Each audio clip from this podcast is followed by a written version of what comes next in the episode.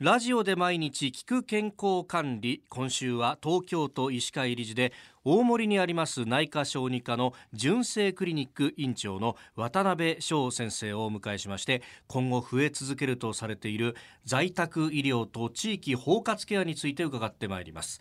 渡辺先生おはようございます。おはようございます。どうぞよろしくお願いします。お願いします。さあ在宅医療。まあこれよく聞く言葉になってきましたけれどもまあまずはですねその定義を教えていただければと思うんですが。はい。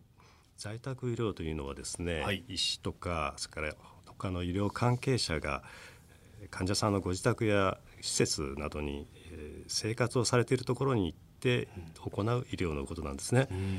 でまあ、医師が計画に基づいてえー定期的に診療に行くという訪問診療、はい。またその他にあの患者さんの求めに応じていく往診などがあります。うん。で医師だけじゃなくてナースや看護師や、えー歯科医師薬剤師リハビリ専門職なんかも訪れるという医療です。うん。なんか往診っていうと昔あのお医者さんがあの黒いお医者さんカバン持って白衣で駆けつけてくるみたいなはい。イメージですけど、それだけじゃなくってこう計画的に訪れるというものも入ってくるわけなんですね。そうですね。昔はその往診ということで、はい。えー呼べば来てくれるということだったんですけども、ええ。もう最近は訪問診療という、えー計画的にそして患者さんと契約した上で、はい。まあ、カルテなんかにもそういうことを記載してええ往診しますので、我々が看護師さんとかですね、はい。あのリハビリの方とかにもこういう指示書というのをお出ししてえーやっていくということで、はい。かなり患者さんにとっては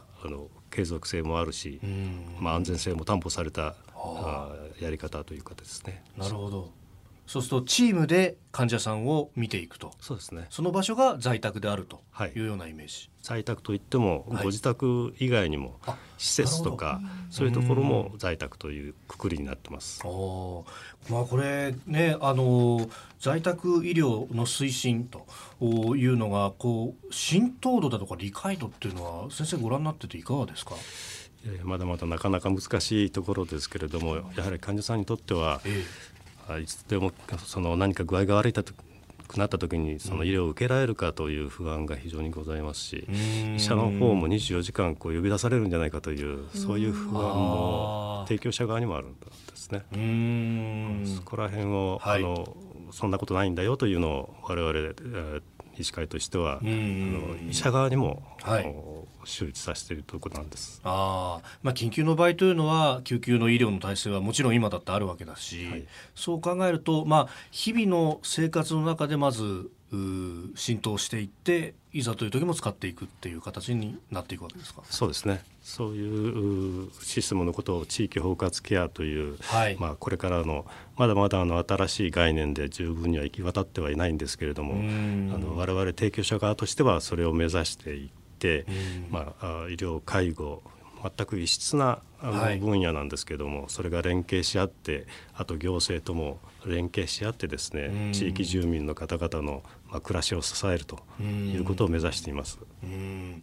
なんか今まではあの健常と病気っていうのがこう2つスパッと分かれてましたけどある意味その真ん中の部分を地域全体でケアしていくっていうそういうイメージでいいですか、そうですねまあ、健常の時もうん。地域で支えて予防に向けていくということもあるしあなるほどなるほど。そして、まあ、病気、うん。そしてその健常と病気の間のその今おっしゃったええ。状態、弱くなった状態をフレイルと、フレイル、ええ我々は呼んでいるんですが、あの体が弱くなってですね人の手助けをうん。必要とするということがフレイルということなんですね。はい。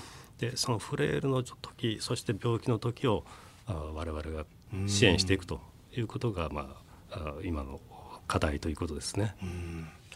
えー、明日は在宅医療具体的にどんな医療があ家あるいはまあ介護施設などで受けられるのか、えー多彩な内容になっている実用についてお話しいただきたいと思います、えー純正クリニック院長渡辺翔さんでした。先生明日もよろしくお願いします。よろしくお願いします